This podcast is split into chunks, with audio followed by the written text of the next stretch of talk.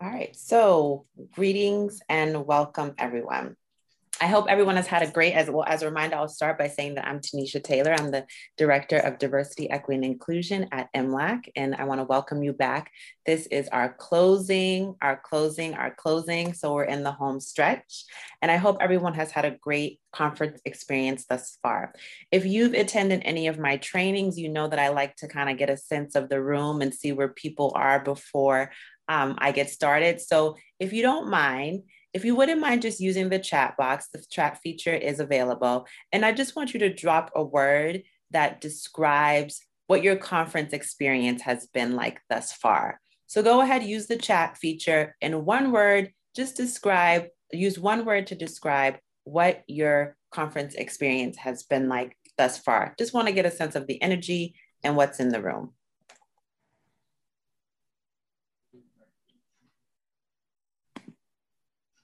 So the chat should be enabled.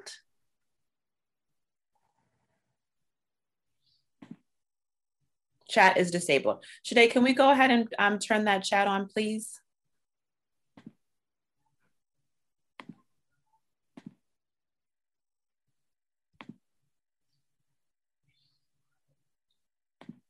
One second here. Just trying to get this chat enabled.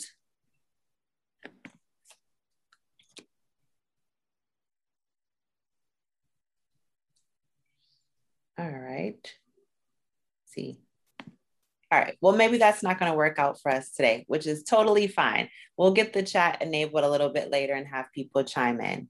Um, and I was going to say that I was going to use some of the words that popped up into the chat box and to say that I'm really happy that everyone's having such an amazing experience. I'm happy that folks are feeling like things have been transformative. I'm happy that people are feeling like they're learning new things and they're being challenged and pushed um, outside of their comfort zone. And hopefully today, on our last day, you'll feel like you're still having um, a good experience and that you're learning some things and that you're sitting in your discomfort, you're having some hard conversations, you're pushing yourself to think outside of the box, and you're also having some fun.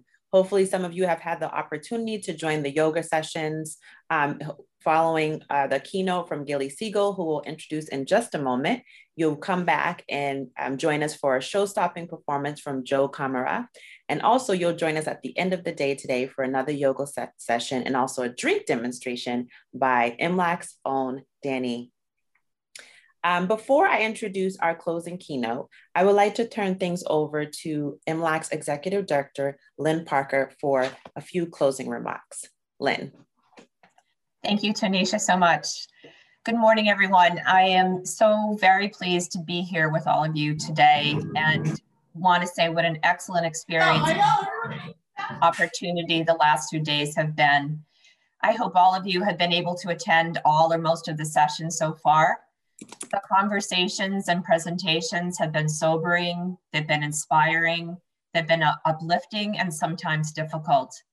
I'm confident we'll all continue to gain and learn a lot as we have during the past two days.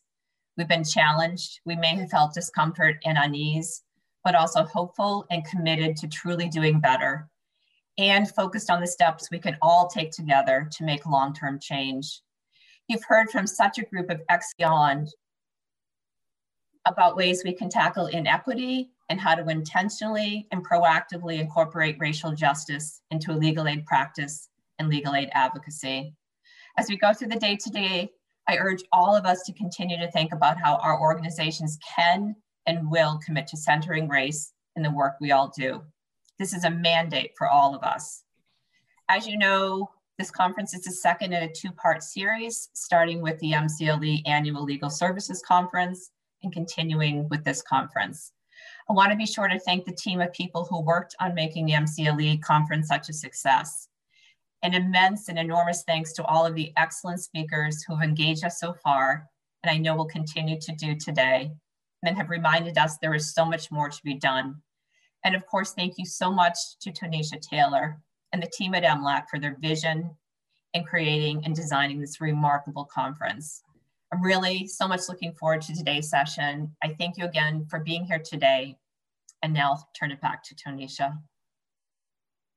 Thank you, Lynn. Those were excellent, excellent words. And I think what stood out to me is that you said it's paraphrase, but centering inter-race, inter-racism and legal aid is a mandate. It's imperative, it's time, it's a mandate. Thank you, Lynn.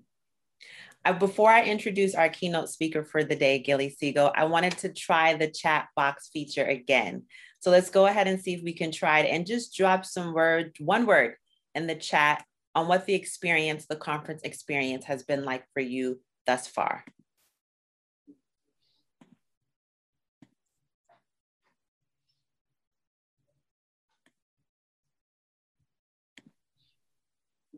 Not working? Okay, well, the universe must not be aligned today for that to happen. So that's cool. We're gonna just jump right in and I'm gonna introduce our keynote speaker today, Gilly Segal. Gilly Segal grew up in Tampa, Florida. She graduated from the Hebrew, Hebrew University magna cum laude. After college, she attended Emory School of Law, where she attained a certificate in intellectual property law, business, and technology in a joint program run by Emory and Georgia Tech completed, competed with moot court, and ultimately graduated with honors. Gilly began her career at Alston and Bird as an attorney in the Intellectual Property and Technology Transactions Group.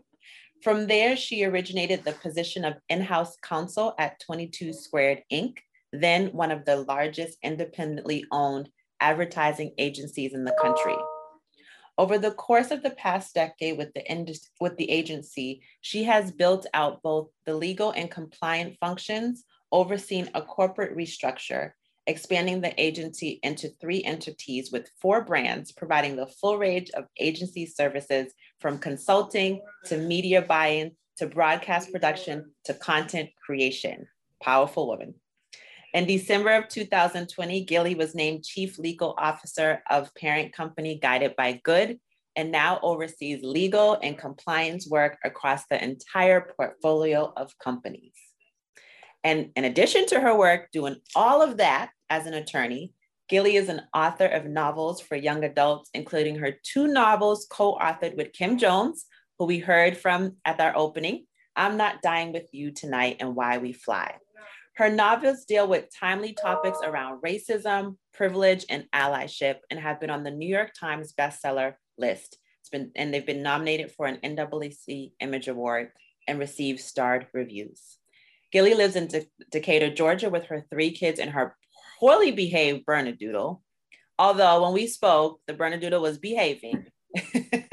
and when she's not lawyering or reading or writing, she can probably be found watching a hockey game. It is an honor and a pleasure to have you here today, Gilly. And please join me in welcoming our keynote, Gilly Segal. Thank you, everybody. I am honored to be here. Thank you for that lovely introduction. Hearing it laid all out that way makes me feel a little tired, but also energized because I love what I do. I'm really thrilled to be speaking with a group of fellow lawyers today. My creative side hustle of writing and my day job don't often intersect, so it's particularly thrilling to me today that I get to merge the two. Um, I appreciate that beautiful introduction um, from both Lynn and Tanisha, and I loved hearing a little bit about what this conference has been um, doing over the last few days.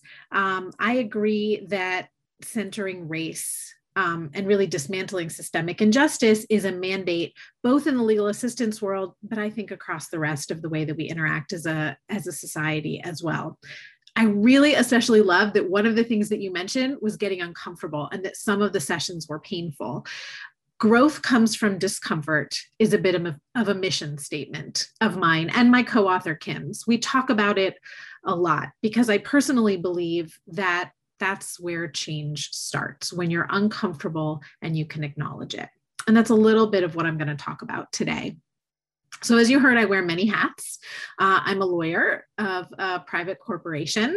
I'm an author. I'm also a mom with a hockey playing son. I'm a hockey fan.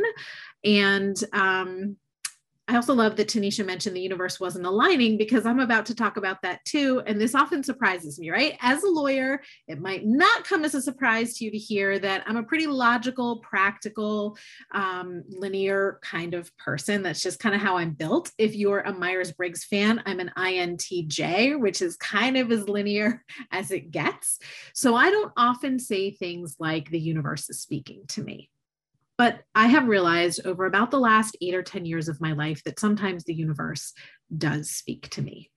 Sometimes a confluence of events occurs that makes me go, huh, a force is moving me. It's moving me in a direction that I wasn't headed before, and I need to pay attention to that.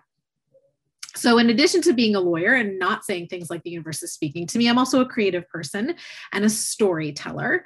Um, and so, in that capacity, I think one of the most powerful ways to enter into this conversation is through stories. It's part of why I write for young people. I think art is a portal into difficult conversations. So, I'm going to tell you a little bit of the story of how I came to the place where I am now when we were preparing for this conference and, and talking about what I might talk with you guys about, one of the topics we talked about was what's the difference between being an ally and being an accomplice in the fight for justice. And I didn't start where I am now we all start somewhere. I certainly didn't start where I am now. And I think it's hopefully will be helpful to share how I got here. And I'm not sitting here talking to you guys as an expert, right? I'm not someone who knows all there is to know about racial justice and inequity. You've heard from a variety of different speakers with really powerful stories and really powerful information to share about how to move the ball. Um, so, quite the contrary. But what I am is someone who cares really deeply about this and someone who's committed to action. So perhaps how understanding how I came to this place will help you and others find your way to action as well. So the first thing I want to talk about is what we're going to loosely call the ally years. We'll circle back to why I say loosely in a minute. I grew up in Florida, just outside of Tampa, Florida, and I'm Jewish, but it was a predominantly non Jewish area. So, and I went to a public school. There were maybe a handful of other Jewish kids in the public school. And I certainly experienced anti Semitism growing up. I had teachers who would schedule tests on Jewish high holidays and refuse to make them up. Uh, there was a large headquarters of the Ku Klux Klan nearby my home, and they defaced our synagogue at some point in time. And as you can see, I remember these events from my childhood. I was younger than 10 when they happened, but they're still fresh in my mind. I remember talking as a community and a family about anti Semitism, but I don't remember talking about race. Not in my home very much, and certainly not in the broader community. Now, I could blame growing up in the 80s and 90s, and now you can backpedal into my age, which I'm not ashamed of. I'm, I'm 42 and I love it.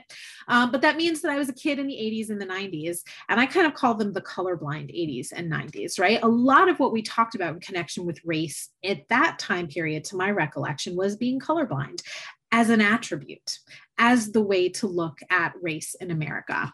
And Vogue sang a song about it. Some of you guys remember. I'm not going to sing it for you. Nobody wants that. Um, but I remember singing along to that song and thinking that that was the call to action, right? Be colorblind. I don't see color. And I mean that as a positive thing. And I, I really think that came from a perception that there was equality, that because I believed I treated others equally, they were equal. I think if you had asked me back then if I was an ally, I would have said, yes, of course I am. I believe in diversity. I support equality.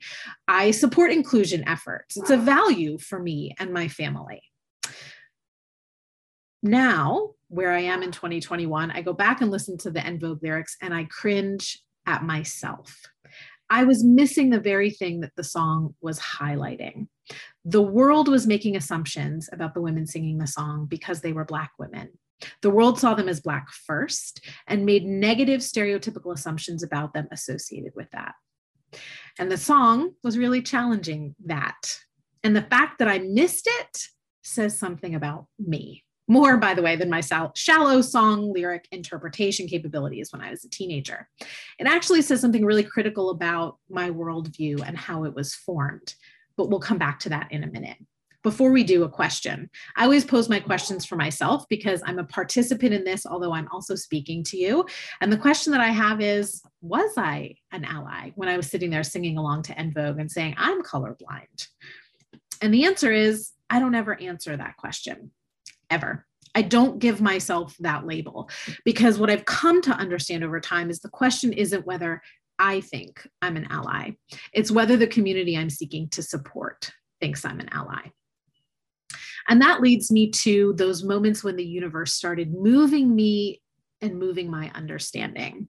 And one of the first things that happened was uh, shortly after I began working, and I was a mother of a very of two very young children at the time. My son was under the age of one, my daughter was under the age of four, and I was part of a leadership group here in Atlanta that went together to see a play. The play was called Brownie Points. It's by a wonderful Atlanta playwright named Janece Shaffer, and it was the story of the mothers of a brownie troop that go on an ill-fated camping weekend, and they really get stuck in this cabin together.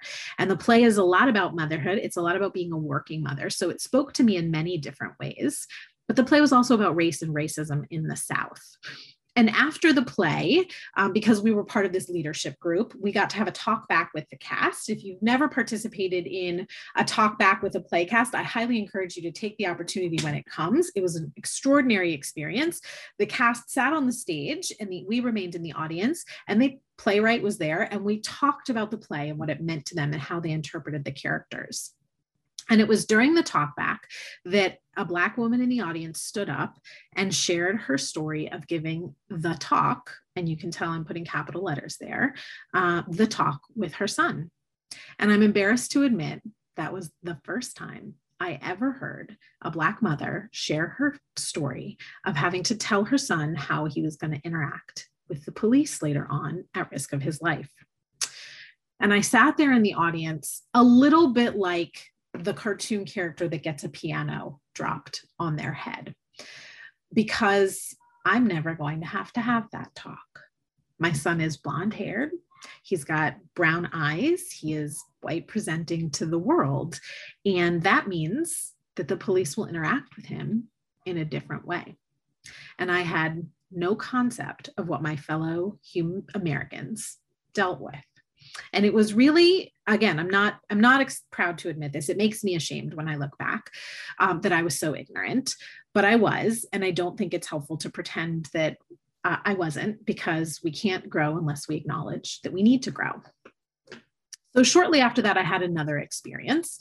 This one came out of the legal world. I was sitting at a CLE because, you know, we all have to get our CLE hours, and sometimes it's the hardest thing for us to do to fit it into our otherwise busy days. But I found one that was convenient for me time wise. And I went, it was at my old law school, Emory Law School, and it was a panel about diversity in the legal world. And there were four panelists, um, all of whom were people of color, except for one there was a white guy on the stage. And I remember sitting in the audience and a lot of audience members kind of going, What's that white guy doing there? Why is he talking to us about diversity? And he said something that I will never forget, which was, if I don't talk about this in a predominantly white institution, and he was the chief legal officer of a very large corporation headquartered in Atlanta, he said, if I don't talk about this in a predominantly white institution, how will it ever change? If I leave this to my Black colleagues and my colleagues who are people of color, what's going to happen? Um, and it was, I think, the first time that I really heard the notion that talking about race can't be solely left to people of color. So, this is when I realized that the universe was speaking to me. The universe was saying to me, here are some things you didn't know.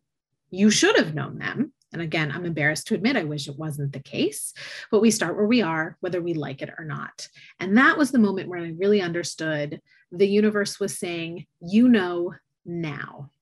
And the universe was also saying, move your tush. But where and how? I knew it was wrong. I knew what that white man had said on that stage was speaking directly to me. Um, I didn't know where to start. So I did what I always do I talked to trusted friends. I also talked to my rabbi. And she said, you know what? There are others here who are asking the same questions as you. And there are people who want to work on this.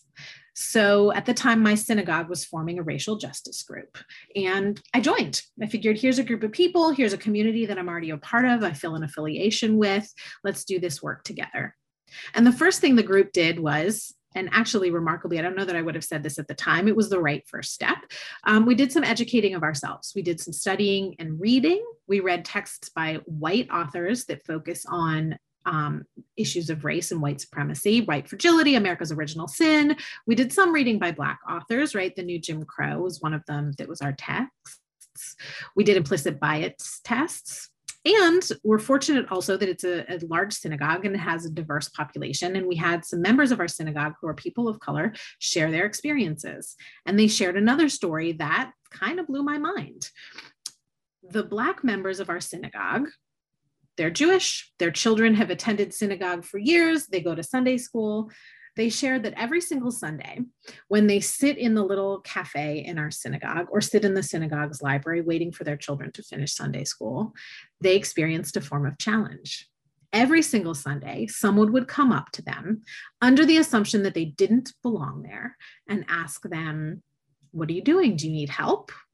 Now, was always pleasantly posed but of course it's a form of implicit bias. It's as my um, co-author kim refers to it's the death by a thousand cuts. The assumption that because they were people of color they didn't belong there.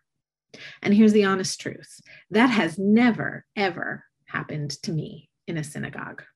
Not even on my first day in the building of the synagogue that i'm a member of now. Not at any synagogue i visited across the country. And now here's where we're coming to what I am learning about myself, what the universe is telling me I need to learn about myself. So clearly, I'm Jewish. I've mentioned that at this point. It's an element of my identity I'm proud of and feel very connected to. We could get into a fairly deep discussion uh, of how that element of my identity should be viewed. But for these particular purposes, what matters is I present to the world as white. And my proximity to whiteness alters how the world engages with me. It also alters how my own Jewish community engages with me. And I think to me, that was pretty close to the heart of the matter and the place where I needed to begin this journey from allyship to accomplicehood. Um, and when I talk about this with predominantly white friends, this is often the moment when our defensive hackles kind of come up. And we have the not I reaction, privilege. What are you talking about? My life was hard, knee jerk. I didn't create this. I didn't do this. I don't perpetuate this. And believe me, I understand that reaction. I felt those defensive hackles come up because I want to be an ally. I want to consider myself an ally. So this is where I lawyered myself, by the way. I try not to do that. I try not to lawyer my non-lawyer friends very hard, but sometimes it happens. Um, you know, as lawyers, we use the passive voice very selectively in our writing, and we do it with great intention. And so that's what I did here for myself to get over that knee-jerk moment. I structured my introductory question differently. Instead of asking myself, do I do something? I asked, do systems, policies, practices that inherently perpetuate disadvantage benefit me? And now, having sat through a conversation where someone else shared that she has to talk to her son about how not to make himself vulnerable to police violence if possible, um, and hearing that members of my own synagogue were treated differently than me, the answer was pretty clear yes, my proximity to whiteness and therefore the systems that I have access to benefit me. And so I try very hard to acknowledge that.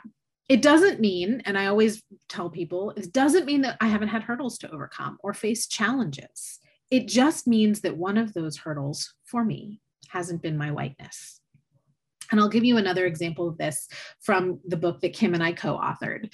Um, I like to say art is a portal into difficult conversations, as I mentioned before. And sometimes it's easier to start those conversations in a kind of inverse funnel, right? We're going to talk first about the characters of the book and then move backwards into associating that with things that we do or say or our community does or says.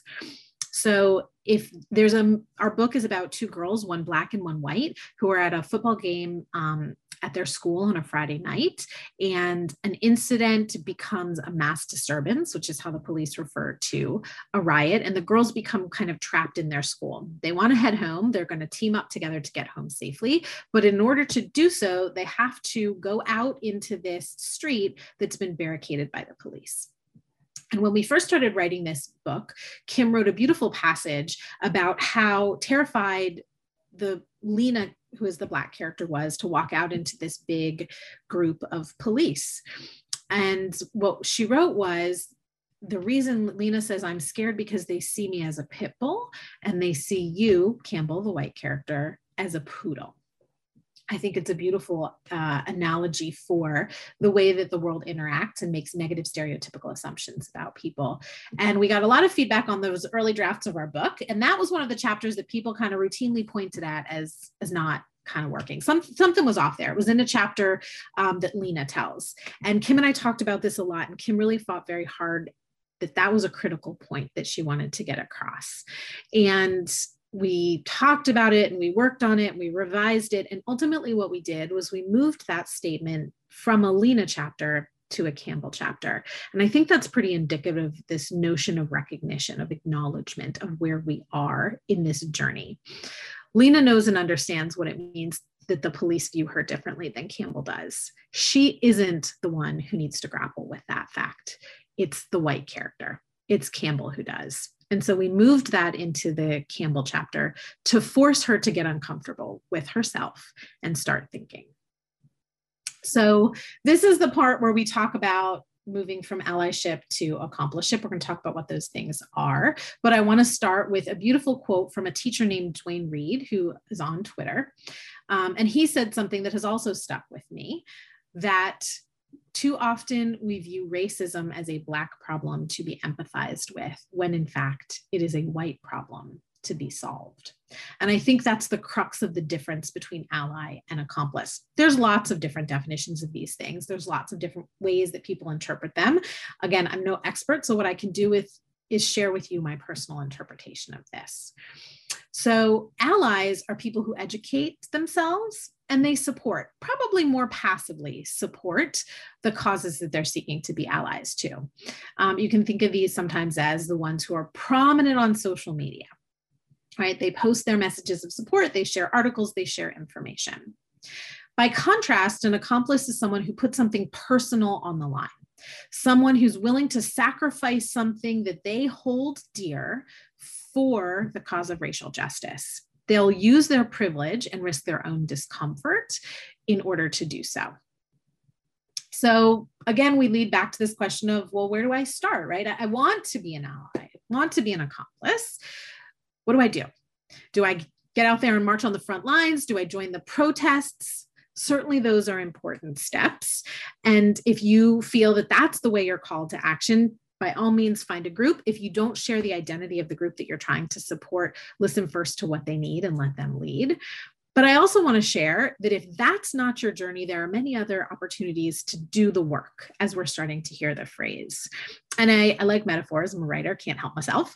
Uh, I use another metaphor to identify opportunities in my own life. And I'm sharing it with you for two reasons. One is I hope it's a call to action because the second part is I believe these opportunities exist for all of us. And once we identify them, it's easier to embrace them. So, whenever I'm asked about what do I do, I get asked a lot, right? I, I, write about social justice. Kim and I have toured the country talking about it. And a lot of times I get this question where do I start? And I say the first thing you should do is extend your arms out as far as they go. And that's your wingspan. Imagine along every point of your arms the things that you touch, the people, places, um, and events that you touch over the course of a month. That's your wingspan. And I guarantee you, along your wingspan, there's a place to start. The number one, of course, is in your own home, right? I'm raising three children. I don't feel like I can preach to anybody except the three that I made. Um, so I'm going to do that. Uh, talking to your own family um, is critically important to me, right? My children are experiencing the marginalization of being Jewish. Um, and so we talk about that. Black children are all growing up talking about racism. Children of color from other communities are talking about the ways that racism impacts their community. But often white households don't have to do that because those day to day interactions that create a threat don't exist for them. So I think we should, right? In my household, full of children who are going to present to the world as white, we talk about racism actively. Um, there are really great texts, by the way, to do this. Um, I really advocate, especially now, moving, starting with texts that perhaps are written by white people, White Fragility, America's Original Sin, um, and moving to texts that are written by by members of the community again that you're seeking to ally with. Some personal favorites of mine are me and white supremacy by layla saad stamped from the beginning. If you're more of a visual learner i also really love difficult conversations with a black man by emmanuel acho which is a youtube series and i think it's great.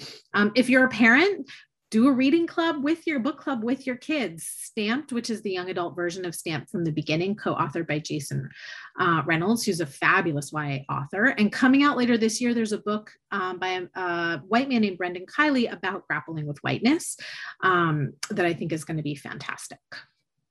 The next place along your wingspan that I always advocate that people look, of course, is their friendship circle. And I challenge my white friends to answer this question When's the last time a person of color was in your house? Not in the capacity of a service professional, right? Not your nanny and not a not a house cleaner. Do you have friends with whom you have dinner? Do you talk about one another's lives? So that we, I'll credit our fellow lawyer Bryan Stevenson, who talks about the power of proximity to deepen understanding. Kim and I were friends before we were ever partners in writing a book about race. We were friends through a book club. We were friends through writing retreats. And both of us will tell you freely without the base of that friendship, we never could have written this book together. Another place that I always advocate that people look is work, right? We're all there a lot, although we might not physically be there these days, we are there um, virtually. So most job places today, I think, have or are experiencing ex, exploring having diversity, equity, and inclusion um, committees or groups or executives, and certainly we're many places are talking about their hiring, hiring culture adds versus culture fit. But again on this shift from am i someone who supports the notion that my company has diversity um, to someone who is an accomplice and does things? So i encourage us all every time we're in a meeting look around the room and see who's in the room. And not only who's in the room but who's given time and space to express their opinions. And if the paradigm is not one of true equality among participants ask ourselves how we can disrupt the unequal paradigm and I'll give you an example from the legal world that I, from the advertising world that I really love. It doesn't involve my company, so I'm not disclosing any confidential information. But uh, not too long ago, for those of you who aren't on TikTok, um, some of the my generation find it a little trouble to get into. I think it's a wonderful break from reality, so I love TikTok. But not too long ago, Kim shared with me an advertisement that a cosmetics company had put on TikTok, and it featured uh, a song by a black artist. Uh, dance moves by black creators um, being recreated by four white models on TikTok. And when you look at that and you go, how did we get here? It tells me a couple of things about the culture in which it was created, right? No credit was given. I should also add to the Black creators, which is a common problem on TikTok, right?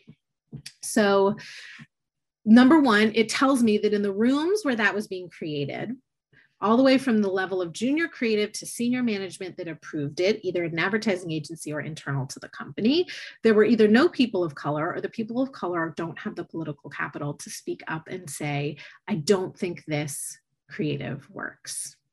It also tells me that anyone in the room who is not a Black person, who considers themselves an ally, maybe isn't an ally, they're not educated, or and they couldn't recognize that what they were seeing was cause for concern or they didn't want to risk speaking up so that's part of that equation of who's given time and space to speak and do they really have the ability to express opinions and then the last place is the one that was the most effective um, entree for me into this discussion my place of worship.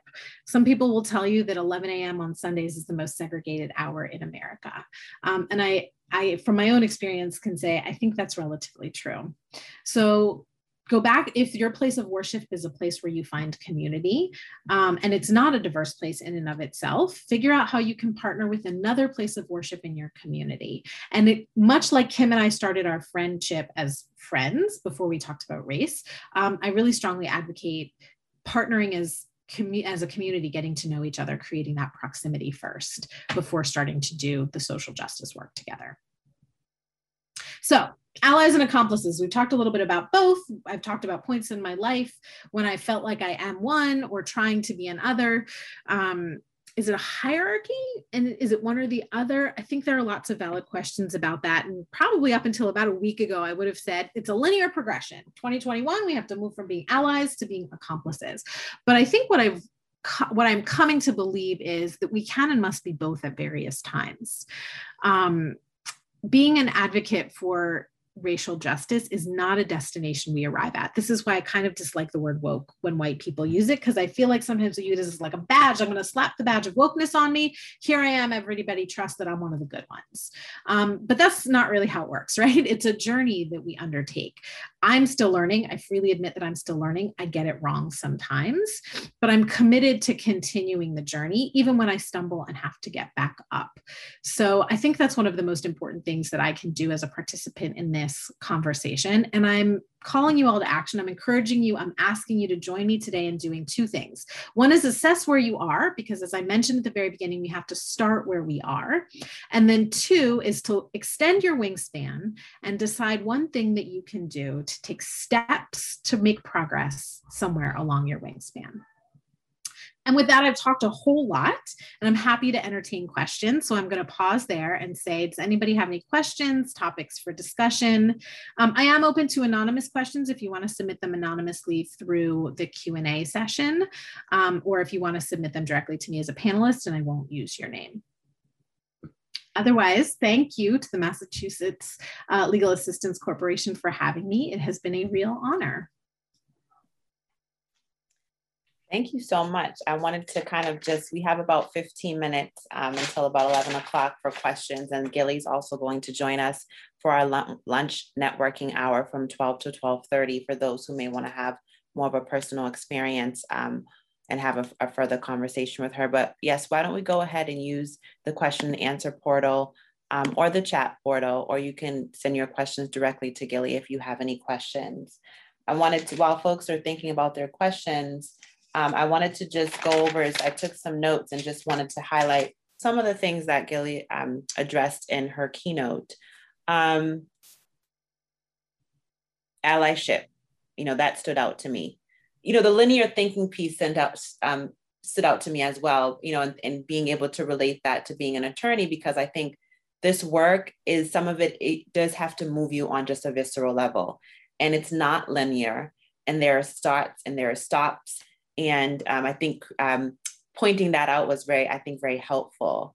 Um, this idea of allyship versus being an accomplice, you know, allies posting messages on social media in a way being somewhat disconnected from an action piece, an accomplice. I didn't get the middle part, but you said putting something on the line, using your privilege to, um, using your privilege um, to give up something. It's paraphrasing, but that piece about being an accomplice um, you talked about your wingspan, which I think was really, really important, a great visual to get people to think about what can I do? You know, your wingspan, where, what are you touching? The people, places, and things, and thinking about um, your day to day interactions.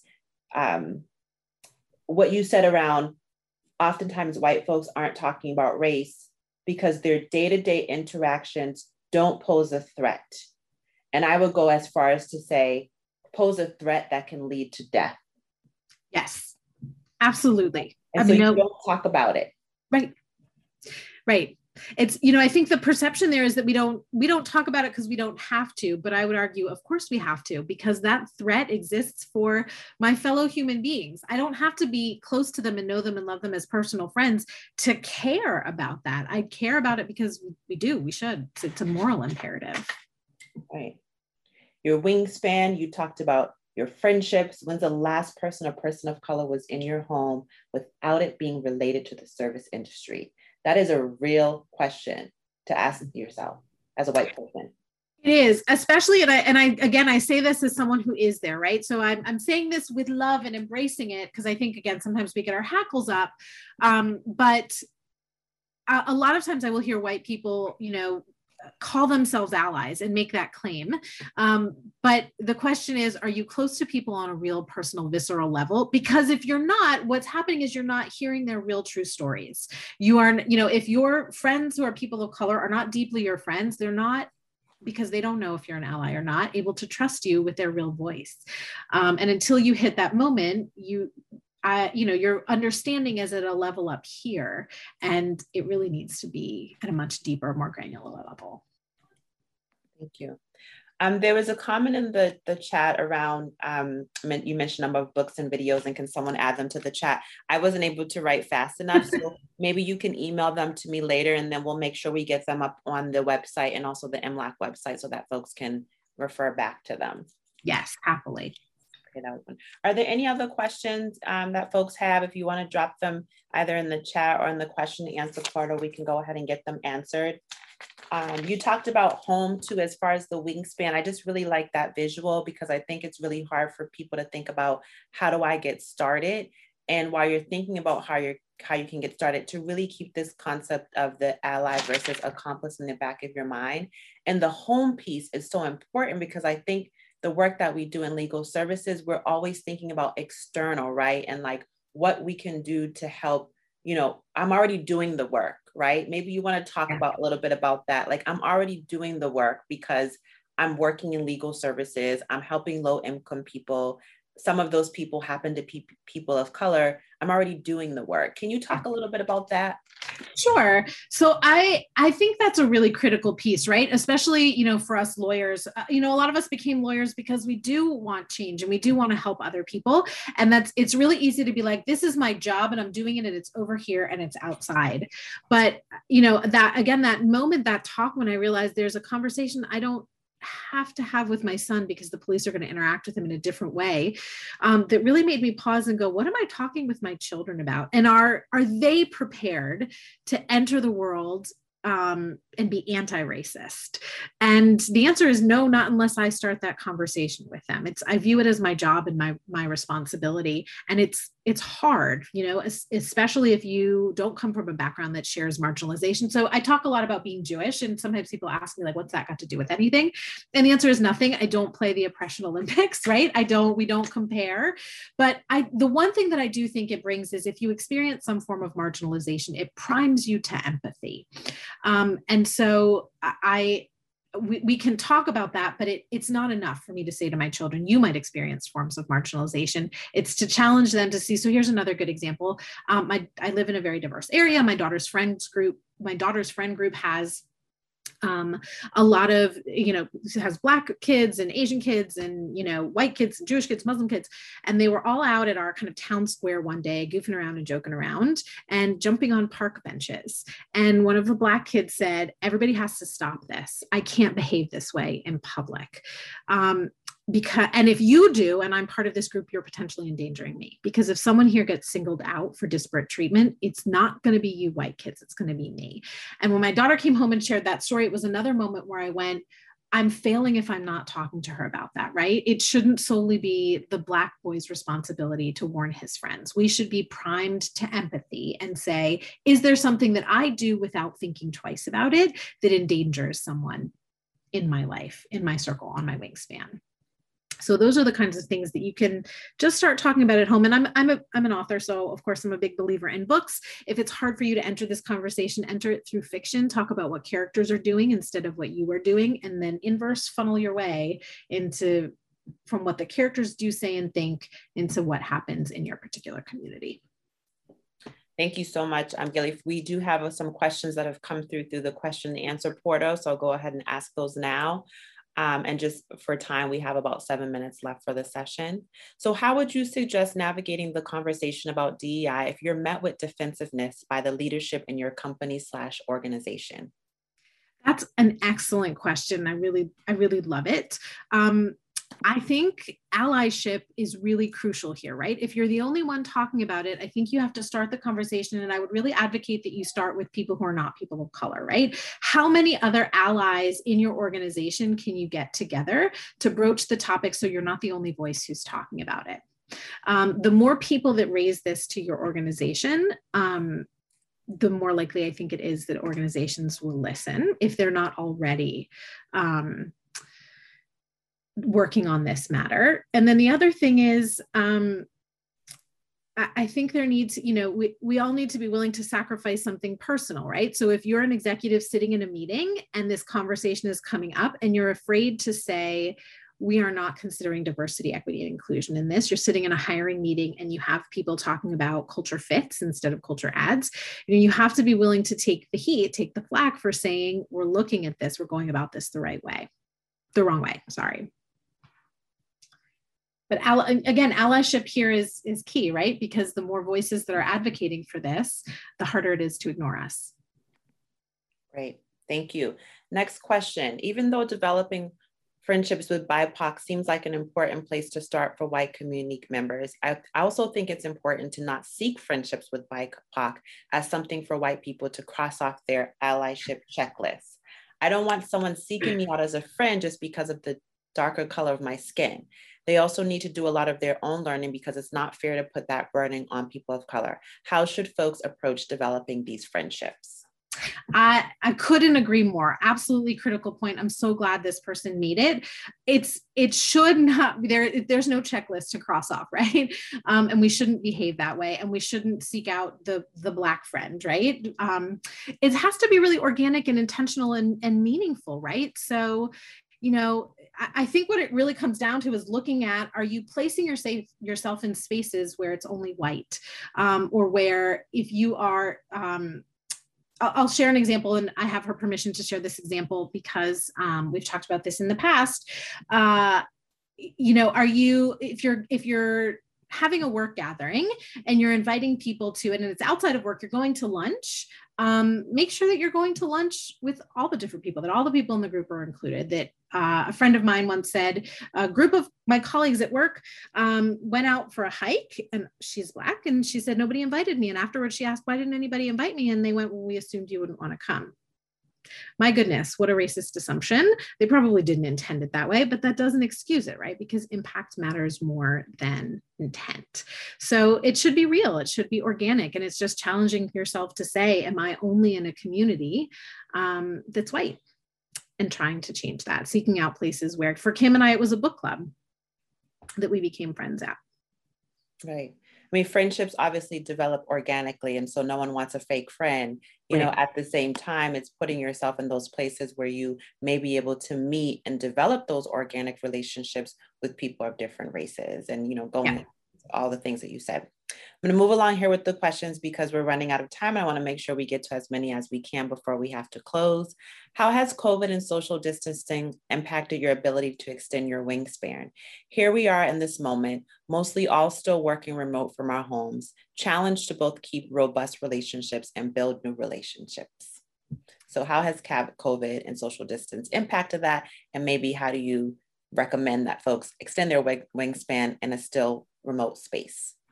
Yes, it's it's certainly extremely difficult at the moment, right? Because again, particularly this concept of organic relationships that develop where you're you're going to lunch with people, you're going to coffee and you're developing a, a real and true friendship, it's harder to do when we're only meeting virtually. So the first thing I think is we have to acknowledge that it's it's difficult at the moment. And that's why I have to remove myself from my lawyerly linear thinking and acknowledge there are going to be starts and stops and fits, right? So number one is it's it's okay that it's difficult at the moment. Um, but there's always away. So um, the my organization, for example, routinely has diversity and inclusion related events. Um, especially as a busy lawyer in the role that I play now, um, it's hard sometimes to carve out time. The number one thing is to prioritize it. I have time in the day for those things that I choose to have time for. Sometimes it doesn't feel that way, but at the end of the day, it's within my control. So, am I prioritizing attending those events, even though they're virtual and even though it's hard, and even though I could sit there on the virtual and be doing my work over here? Um, am I prioritizing being there and being present? Um, and as a man, here's another one that I think we can do even virtually, right? If if you if those opportunities are available, Number one, seek them out. Number two, as a manager, are you ensuring that the people who work for you understand that it's a priority for you and have time to do it? So this is another really big one that I'm trying to counsel myself to do these days is share with the my direct reports when DE and I uh, events at my company are happening and also saying to them, what can I take off your plate to ensure you have time to devote to this? Not please add this on top of the other 1700 things you're going to do today but what can i as your manager do to ensure this is not just accessible to you but something you can really participate in? And that's still possible virtually to do things like that. That's that's what you call leadership well and again i don't i'm not perfect. Uh, this is a journey for me but that for example is one of the things that i hadn't done in the past that i am um, focusing on this year is saying to my direct reports how can i make it possible for you to devote yourself to this? Yes that's that's that's a really wonderful i think nugget and tip and tool. What can i do? What can i take off your plate? Or even further what can i do to make this possible for you to participate? Thank you so much for sharing that um, I think we'll just end with this question. It was, it was this, it's along the same lines. And actually I have the other questions that were asked in the question and answer portal. I've screenshotted them. And so we can start the um, lunch networking hour with those questions. And I do apologize that we weren't able to get to the other questions, um, but I do have them and we will, um, we will get to them in the, the following session. But just can you say a little bit more about being an accomplice in, in the workplace and some of the other tips and, and suggestions you may have for that? Yeah, I think a lot of it is having the courage to speak up, right? When you see it. I think all of us are a little afraid sometimes of expending our, we all know we have political capital in the workplace, right? You can't, you can't get everything you want. You can't say everything you want to. And sometimes we're afraid to expend our political capital to speak up in, in meetings, you know, again, if, are we having a meeting? And if I'm looking around and it's, uh, or here's another better example, right? If we're giving a presentation, if we're giving a pitch, is it only white people who are your speakers? If you are a white person who notices that the only speakers in your presentation, your conference, whatever, are white, um, can you speak up and say, I noticed this? Um, I don't think it's right. I'm going to volunteer to give up my speaking spot so that someone else can take my place. So that would be a personal sacrifice, right? Speaking spot, time with executives, that's all meaningful in the workplace. Can you give that up so that you're ensuring that you don't have an all white panel? That applies, by the way, in the in the speaking world outside, right? I speak a lot um, because a lawyer and an author. If I get a list of panelists and it's all white, particularly if it's all white men, I'm going to say, I'm not comfortable being on this panel it's not diverse i'd be happy to recommend to you a, a, set of you know a list of people who would be good replacements for me but i'm not going to participate in that and i want my spot to go elsewhere so that's sort of one small concrete thing you can do that's a great suggestion, Gilly. And it's just very similar to, you know, one of my colleagues and mentors says this that if she walks into a room, just like we're in a place now where if we walk into a room with all men, we're like, there's a problem there aren't any folks who represent or present as as female in this room. That's an issue. We have to start thinking in that same way when it comes to race. If you walk in a room and it's all white specifically all white male presenting then we got to speak up. We got to say something. And be an accomplice means that you give something up. So you give up your spot. You say you know what? I'm willing to say that i don't want to be a board member anymore in order to make room for someone that would make this place a more diverse place. So, Gilly, you've dropped so many nuggets today, this morning. We want to hear more from you. We're going to get an opportunity to hear more from you. Um, I want to encourage folks to join the networking session from 12 to 12:30. She may be able to stay a little bit longer, maybe not, but we'll have her for at least a half an hour. I have the questions that were asked in the question and answer portal that we did not get to, so we will cover them. We're going to end now and take a short break. Again, please come back not before noon at 11:30. We're going to have a closing performance from um, a dance, a phenomenal, phenomenal African dancer and drummer from Mali. So take a short break, go back to the website, click the access link to get you into the session for 11:30 with Joe. And then what we'll do is after he's done, we'll start our session, our networking session from 12 to 12:30 with Gilly and then following that, our afternoon and final session of the conference. So again, it's been a pleasure, Gilly. We're gonna take a pause. We'll hear from you again. And um, I hope everyone um, enjoys their break and has a wonderful afternoon and enjoys the rest of the conference. See you all Thank later. Thank you, everybody. Bye.